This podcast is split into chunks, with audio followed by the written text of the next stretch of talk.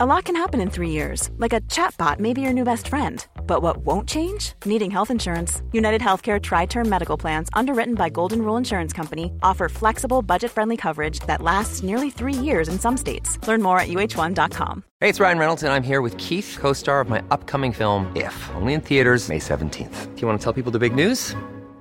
Right, I'll do. Sign up now and you'll get unlimited for $15 a month in six months of Paramount Plus Essential Plan on us. Mintmobile.com slash switch. Upfront payment of $45 equivalent to $15 per month. Unlimited over 40 gigabytes per month. Face lower speeds. Videos at 480p. Active Mint customers by 531.24 get six months of Paramount Plus Essential Plan. Auto renews after six months. Offer ends May 31st, 2024. Separate Paramount Plus registration required. Terms and conditions apply if rated PG.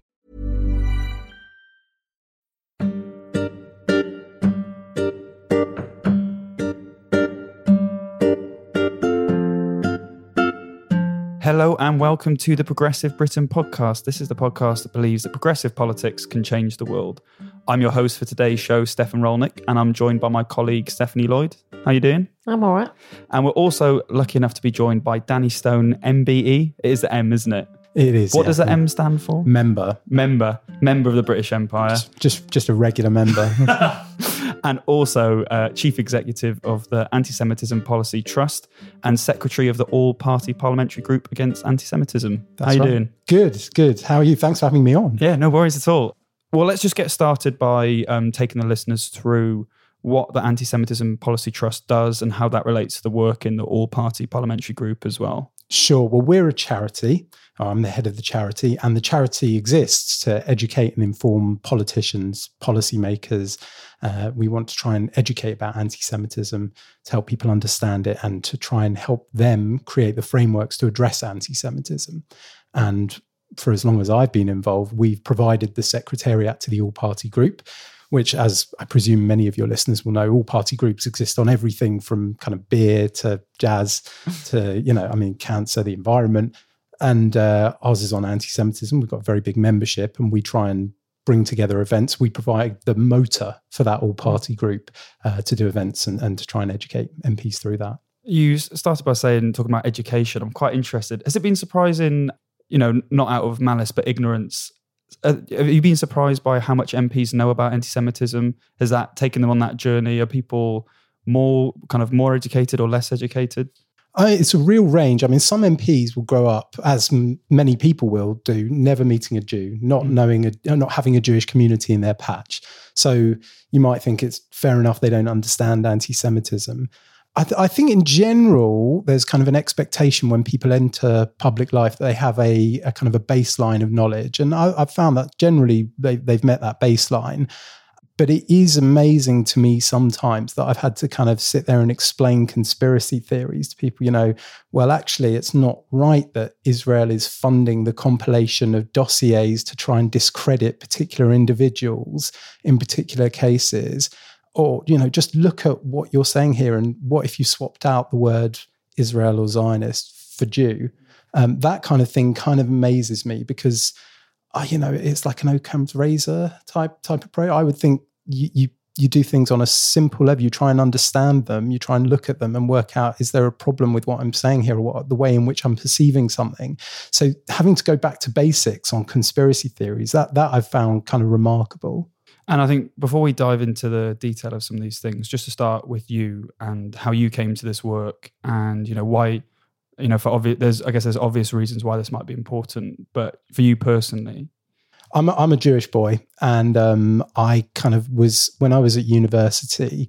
I went away for my year before university. I came to university, and it was just as um, Israel and the Palestinians were getting into conflict again, uh, and there was anti-Semitism on my campus, and I saw it, and I didn't like it, and it sparked something in me. I was like, "This isn't right. This isn't fair. I just want to kind of go around my my kind of everyday life on campus. I want to join the the wrestling society or whatever it might be. And so I kind of it inspired me. And through then the Union of Jewish Students, I got active in student politics, and uh, and it went from there really. I'm always interested to hear how uh, people's Jewish identities intersect with their politics. Because for me, it's very much bound up. But for different people, sometimes it can be really separate. I mean, how much does is your Jewish identity bound up in your politics, or do you see them as kind of incidental to each other?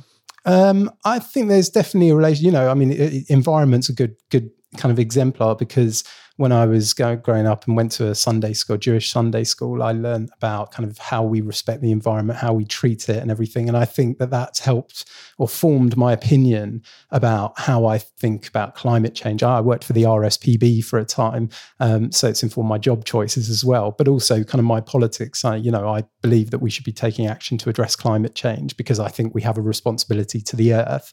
Um, and so, yeah, there is there is an interrelation there for sure. So let's bring it on to stuff that's been happening in the news uh, this week and last week. Again, there's always a big sigh when we get onto that bit. We always have to.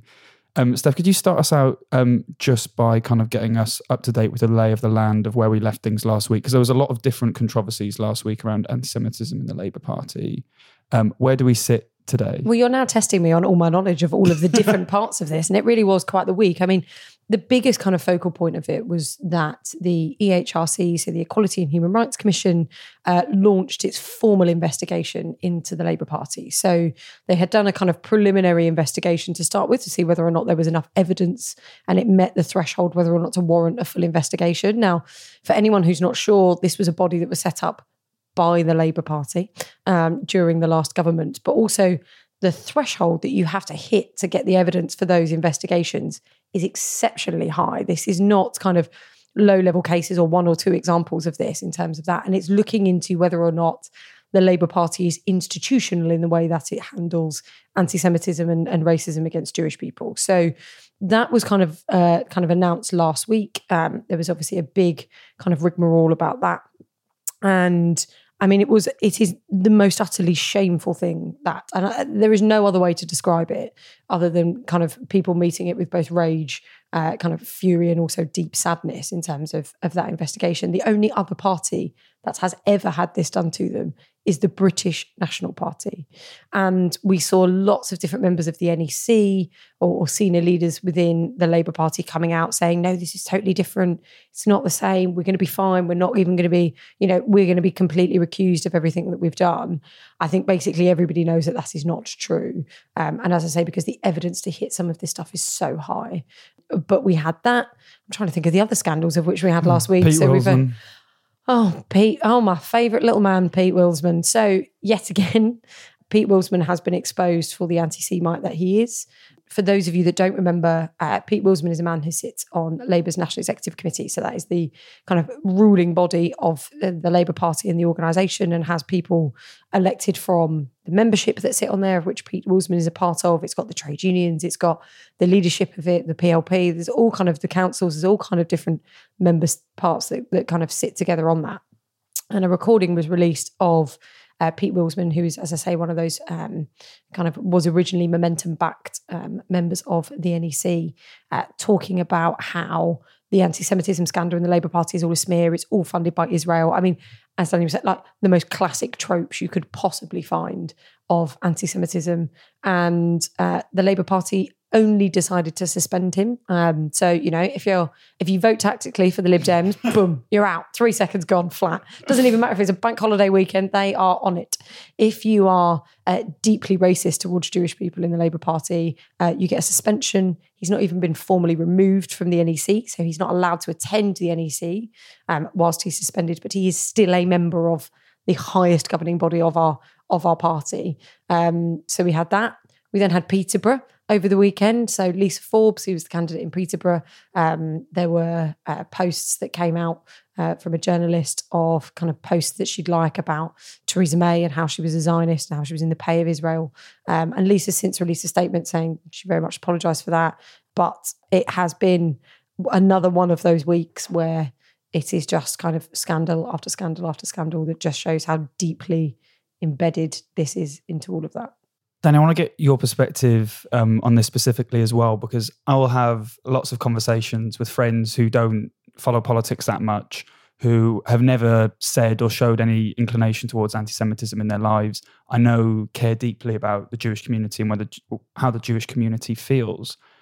But when they ask me about the anti-Semitism crisis in Labour, they kind of do it with this kind of disbelieving. Well, you know, is it that bad? Is it factionalism? Like, what's really going on?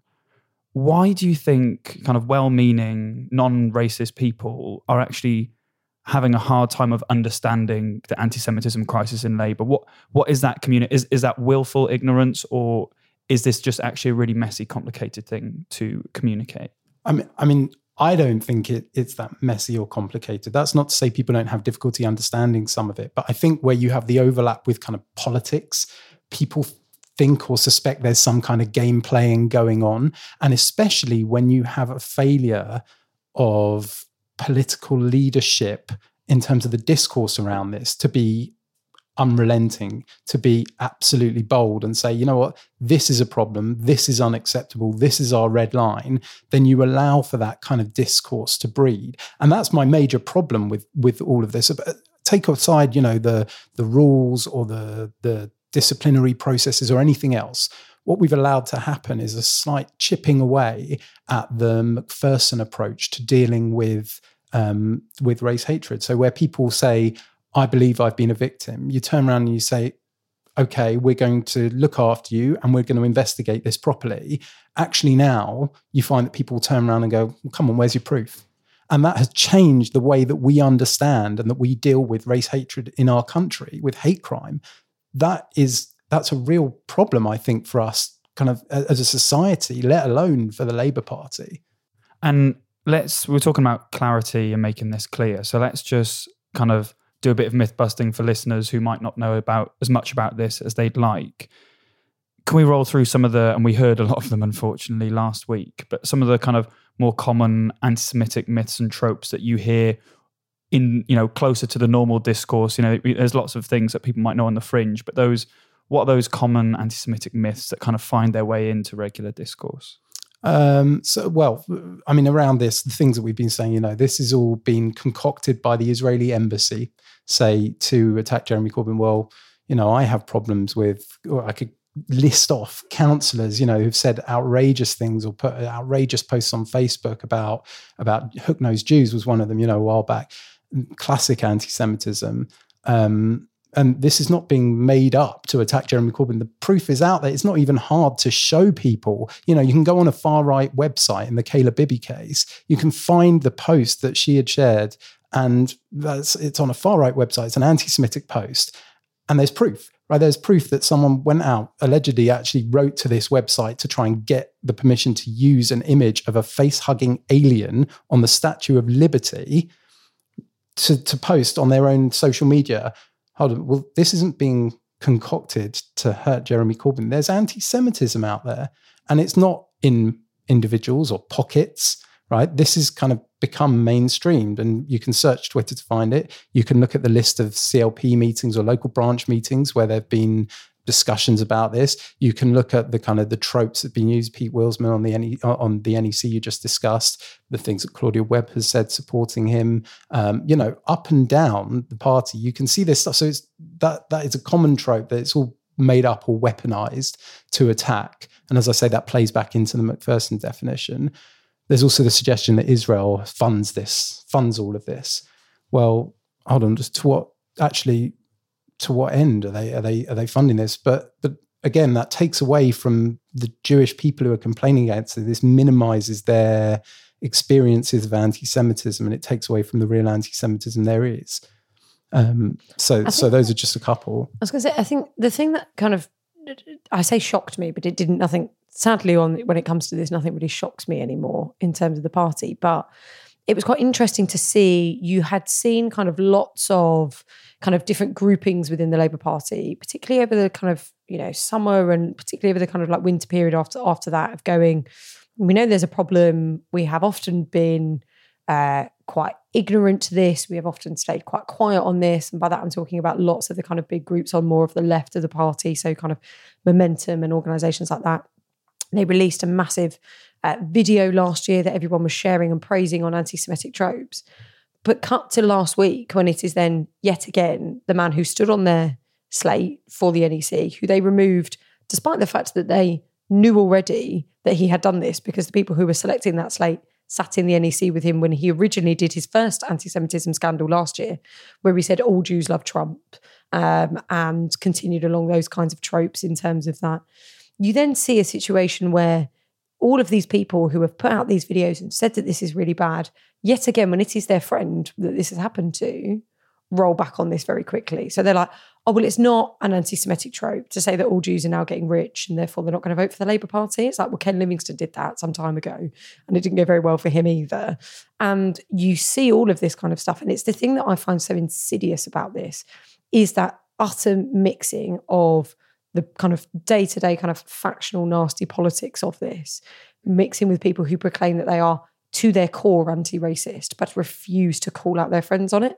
And that for me was quite quite horrific to see last week and to see so many so many of those people then attacking Jewish members online for trying to call this out. Sorry, I, I think I kind of I, I probably should have gone further in, in simplifying some of this, which is to say anti Semitism attacks Jews not just as lowly and inhumane and insufficient and all the rest of it, but as all powerful and as kind of in control of things. And that harks back to Jews as the killers of, of Christ, as kind of supernatural in terms of their powerful. It, it chimes with Hitler's view on the world. It's in the Protocols of the Elders of Zion, this kind of Napoleonic Russian hoax document. So this all feeds that current narrative about Jews as all powerful. And irrespective of if, you're saying the Israeli embassy is concocting all of this to ensure a particular political outcome, swap the word in for Jews. You've got the same conspiracy theory, the same stuff, and people will defend it. Um, and, and frankly, that's that's not good enough, and people should be calling it out. And so this intersects, like you said, there's a there's a huge historical element of this. But I'm also interested just to get your take on the politics because anti Semitism on the left, there is the kind of conspiracy theorizing about power and money and media. There's also a foreign policy element to it, which is always the elephant in the room, right? Isn't it? It's the Israel, the Palestine. What does it mean to advocate for a two state solution? Who are you standing up for? And these debates very quickly can slide. This debate is tangled up with the Israel Palestine debate. Should it be to what extent should it be separated? I guess is my question. Is it will it always be tangled up? Should it be tangled up? And can it be separated? So uh, we've taken the approach that we don't do Israel. Our organization mm. doesn't do Israel. We don't advocate for policy on Israel. We engage with Israel like we would any other country, right? So we've taken a trip out to Israel to go and look at social media issues and anti-racism work in Israel. Full stop. Didn't didn't meet so to the best of my knowledge, didn't meet government officials, met kind of, you know, a few MPs and what have you we would take a view that we engage like any other country. I don't see why that isn't the general approach. People can criticize it, criticize Israel. Okay, go and criticize, you know, in the same way that you criticize Yemen or Saudi Arabia or Pakistan or whoever, right? That's not a problem to me. And equally, I don't see why anti Semitism should have any overlap. Now, it gets confusing because of this word Zionist in the middle. Um, you've had Marlon Solomon on your show before, who runs this one man show about conspiracy theories, who does a good kind of simple explainer about Zionism. Basically, Zionism is, is a Jewish kind of movement for or right to self determination. That's pretty much it. It doesn't dictate the kind of the limits of the state or the negotiations around borders or anything else. And so, what's the overlap? For to me, the two are separate. They should be kept separate. And whilst people may try and bring in Israel into anti-Semitism, I don't think it needs to be there. And yet, I think you made this point on Twitter when you look at the way the United Nations passes, I believe it's the United Nations passes human rights resolutions against specific countries.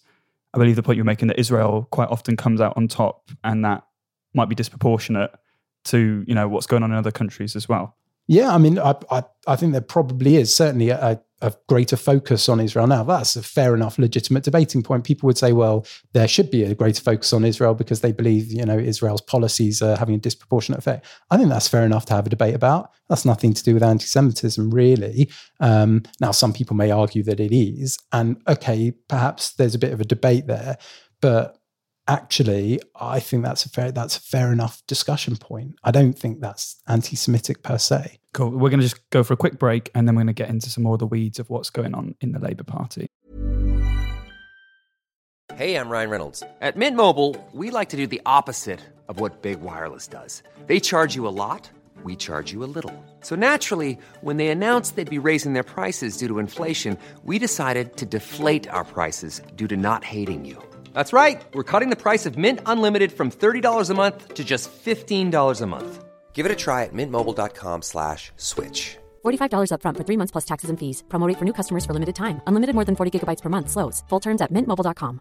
Ready to pop the question? The jewelers at BlueNile.com have got sparkle down to a science with beautiful lab grown diamonds worthy of your most brilliant moments. Their lab grown diamonds are independently graded and guaranteed identical to natural diamonds, and they're ready to ship to your door. Go to BlueNile.com and use promo code LISTEN to get $50 off your purchase of $500 or more. That's code LISTEN at BlueNile.com for $50 off. BlueNile.com code LISTEN. Hey, it's Ryan Reynolds, and I'm here with Keith, co star of my upcoming film, If, only in theaters, May 17th. Do you want to tell people the big news?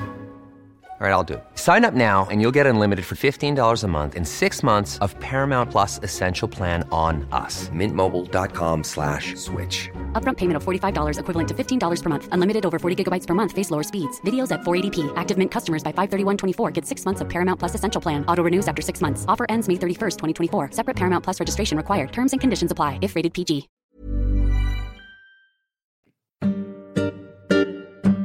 Okay, so Steph, if you could take us through um, the e- the EHRC investigation, the Equality and Human Rights Commission investigation. I believe what they're looking at is whether there has been institutional mistreatment of Jewish members in the Labour Party. I mean, could you help give us a sense of what institutional looks like, what it means? You know, because obviously anti-Semitism in one comment can be quite clear to see, but what does that look like when it starts to become institutional? Okay, so I can probably give a bit of it. I'm sure Danny will be able to jump in and give uh, a lot more detail on some of the institutional nature of it. I think the thing that's really important to remember about this is it is not an investigation of do you have some anti Semitic members, right? There are anti Semitic people in every single walk of life, in every single bit, in the same way that there are, you know, homophobes that sit in our parliamentary Labour Party and everything else that goes in between, you know. Like it is not do these people exist or some does some of this stuff happen, right? It's also about what is the response of the party in terms of how it tackles this and how it deals with these issues. Because in as we say, in one form or another, these kinds of uh, offences will happen, but it is what they do in order to tackle it.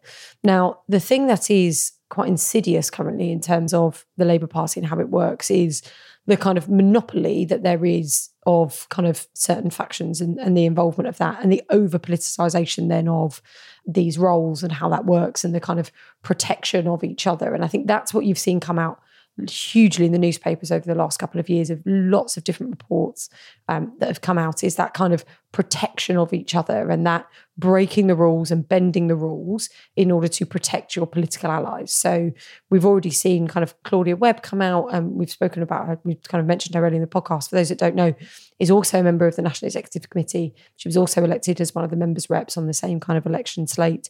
And she is also the uh, sits as the kind of head of disputes. So she's the kind of elected representative that that heads up the disputes. Well, she's already written and very publicly said that she wants to support Pete Willsman. So there's not an ounce of independence in any of this stuff. It is utterly wrapped up in all of the factionalism and the kind of politicking of how that works. And it's again that reason why people go, "Oh, is this really true? Is this how it works?" I mean, I was giving a talk a couple of months ago at a university, and a very, very well respected politics lecturer came up to me and was like, Is it really happening though? Like, where's the proof? I was like, Pick up a newspaper. Like, you will see streams and streams of this. But as we say, like, people just don't really want to, it's quite a scary thing for people to want to engage with. But that's where we are with that kind of investigation. I mean, Danny, I'm sure you can probably tell us a little bit more about that kind of the institutional way that that works. Yeah, I mean, we've got briefing on our website for what it's worth. We have on each of the political parties, we're apolitical.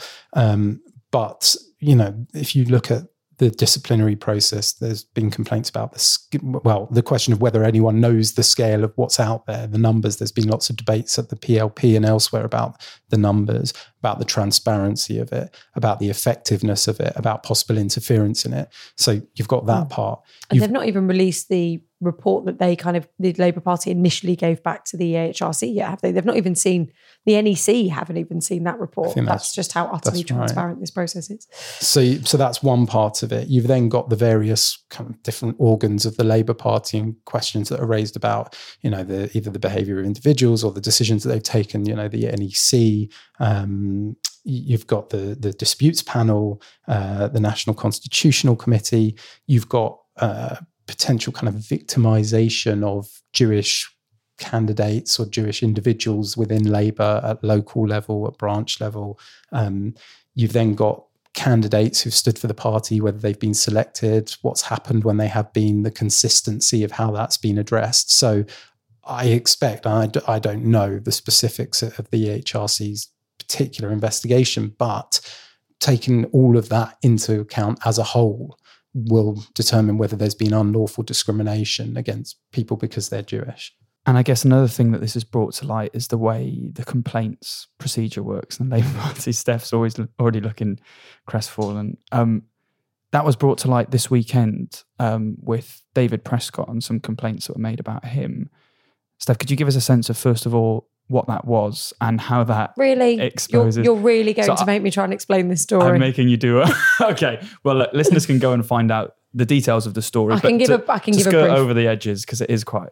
so I'm not going to give a detailed account of the story and what happened, but basically, uh, David Prescott is one of Jeremy Corbyn, Corbyn's closest advisors, sits within the leader's office, and the story broke uh, over the weekend that a uh, member of a Labour member of Parliament, a young woman, relatively young woman, had gone to Jeremy Corbyn and Karie Murphy. Karie Murphy is uh, Jeremy Corbyn's kind of chief of staff. She's his like absolute number two in that sense, in terms of how that works. Can't actually quite believe I just used that phrase. He, moving on, um, and eh, very seriously, she went to them and said that um, he had behaved very inappropriately towards her when she had turned down his advances.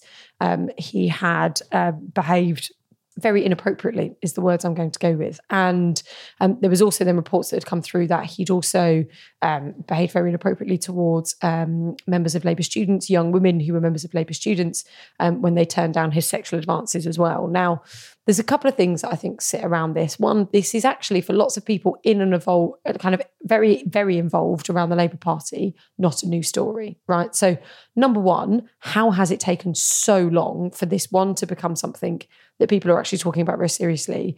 And two, someone who could then hold that job within that office whilst this is something that everybody is so, so knowledgeable about.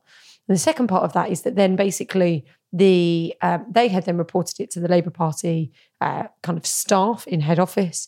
They had wanted to remove him, suspend him from the party, and the um, the leader's office intervened. So Karie Murphy uh, apparently intervened to stop that from happening and said it didn't warrant a suspension because no formal complaint had been made. I think when you sit down with the leader of the Labour Party and have a meeting, that is a pretty formal process um, in terms of that. And it really shines a light again on um, not only if we had the kind of anti-Semitism scandal, but the kind of wider kind of Me Too movement that took over um, over the last few years. And specifically, there was one kind of Labour too about how the party um, was fundamentally failing women um, in terms of sexual harassment and the complaints process and their w- women's ability to operate within the party and within a political atmosphere without that kind of risk of sexual harassment and the kind of implications that that can have and it really shows and, and you know and it's all interlinked in that in that sense because it is again a fundamentally flawed process when it comes to our complaints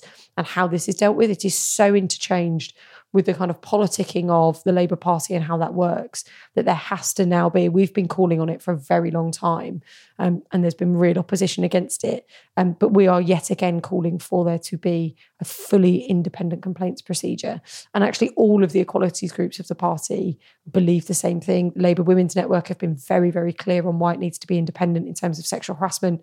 LGBT Labour has been exactly the same in terms of the kind of horrendous kind of transphobia and homophobia that we've been seeing, particularly kind of of recent. Um, and also, obviously, the Jewish Labour movement in terms of the kind of anti Semitism processes. And like, we have to be able to, to detangle some of this and allow people to have faith in the complaints procedure, feel like they can put those complaints in and have it to be listened to because we cannot proclaim to be the party of equality. We cannot proclaim to be the party of people who have radically transformed so many people's lives in the way that we did in government, in the same way we do now when we can't even keep our own house in order. Sorry, I go mean, yeah, I mean, I was going to say there's, there's also this. I think there's a wider point here about about the status of political parties and the way in which their disciplinary processes operate. We know that uh, during elections, the Advertising Standards Agency won't regulate political party adverts because they don't want to get drawn in essentially to political debate. Um, so who does? You know, we've raised this with the Cabinet Office. They're like, not one for us, it's for the political parties. So you have to go to some kind of informal agreement that everyone's going to behave. We've had that with candidates in the past. We did a big uh, inquiry into electoral conduct. I say we, the all party group, did into electoral conduct. Recommended that the parties come to an informal agreement.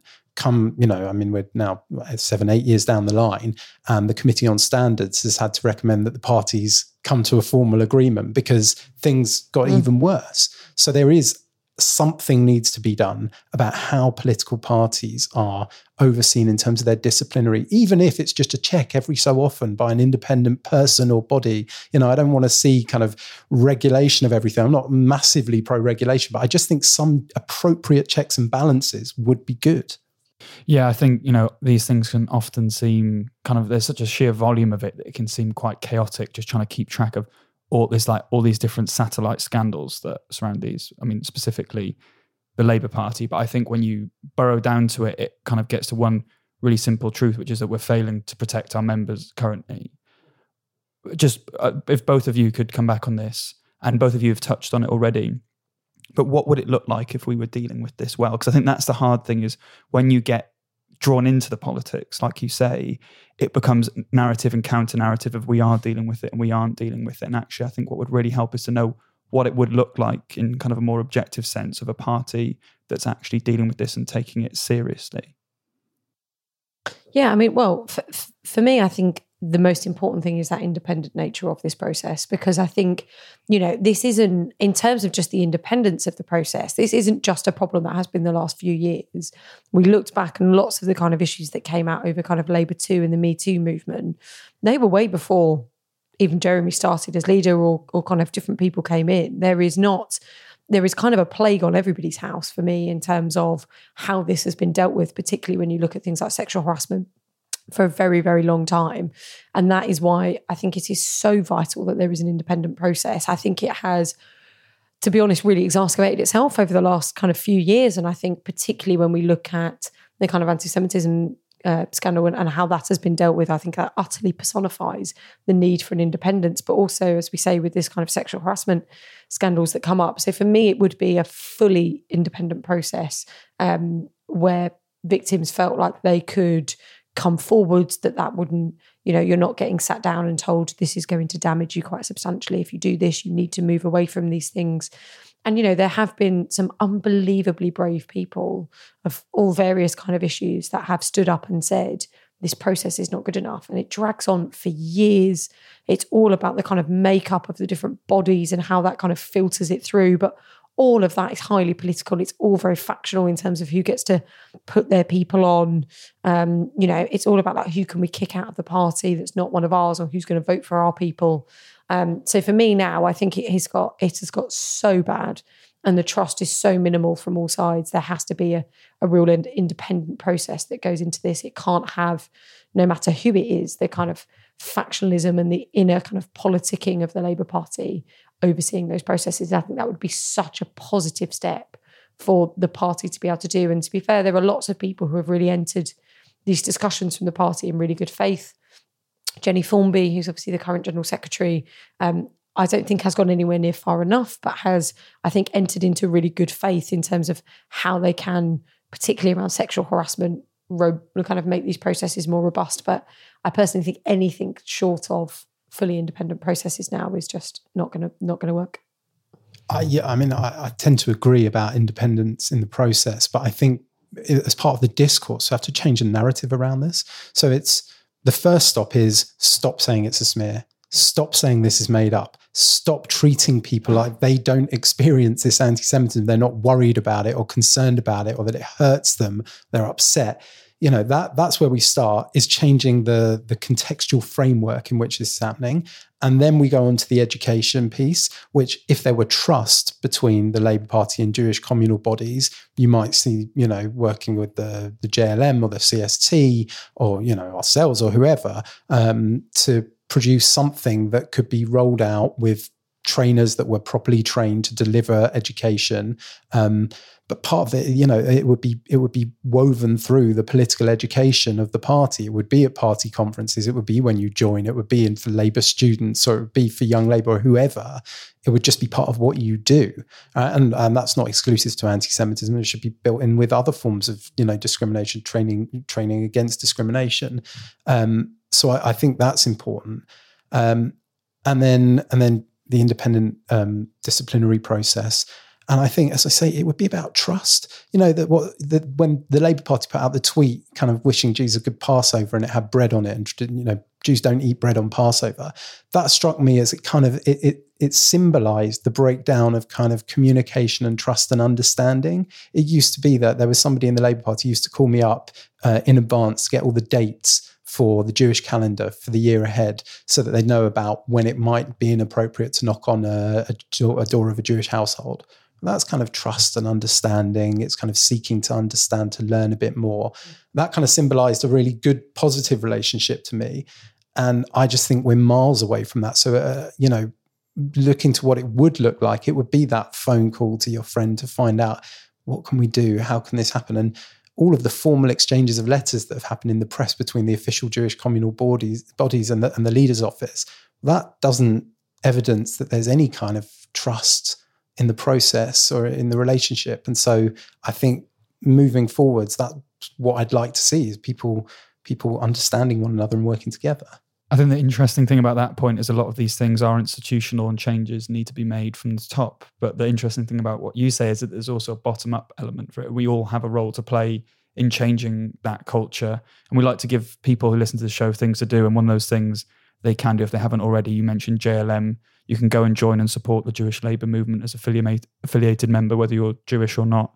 Um, and also, Dan, if people are more interested in the work that you're doing, where can they go and find that? Yeah, we're on antisemitism.org.uk. That's a great um, domain still. It's, good, isn't it? Yeah, we, are quite pleased with that. Um, we've got a resources page with various, you know, a beginner's guide to what anti-Semitism is, how to define it, what it isn't. Um, we've got a special report on misogyny and anti-Semitism because there's a there's a specific and significant overlap between abuse of, of women, uh, Jewish women, um, kind of where one punches up against the other. Um, and there's something we're specifically concerned about. And it talks to kind of, you know, what can people do beyond looking on our website? Call this stuff out. You see it on Twitter. You see a Jewish woman being abused or any Jew being abused call it out. You see it at your local party branch in some discussion. Don't let people get away with it because the more people chip away, the the lower the bar is next time for, for anti-Semitism. Anti-Semites are emboldened by anti-Semitism, so don't let them be. Well, um, Danny, thanks so much for coming on. And as you said before we started recording, I hope next time you come on, we can talk about wrestling or, yeah. or something yeah, else. I'm, I'm up for it. I'm up for the next Progress Wrestling chat. thanks, That's Danny. Me. And uh, as always, thank you, Steph.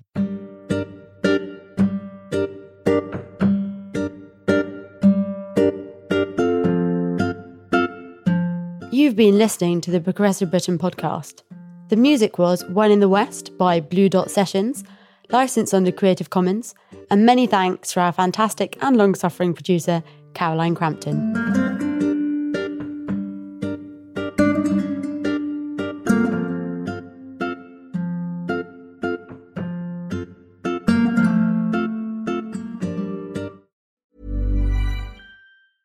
Hey, it's Danny Pellegrino from Everything Iconic. Ready to upgrade your style game without blowing your budget? Check out Quince. They've got all the good stuff shirts and polos, activewear, and fine leather goods, all at 50 to 80% less than other high end brands. And the best part? They're all about safe, ethical, and responsible manufacturing. Get that luxury vibe without the luxury price tag.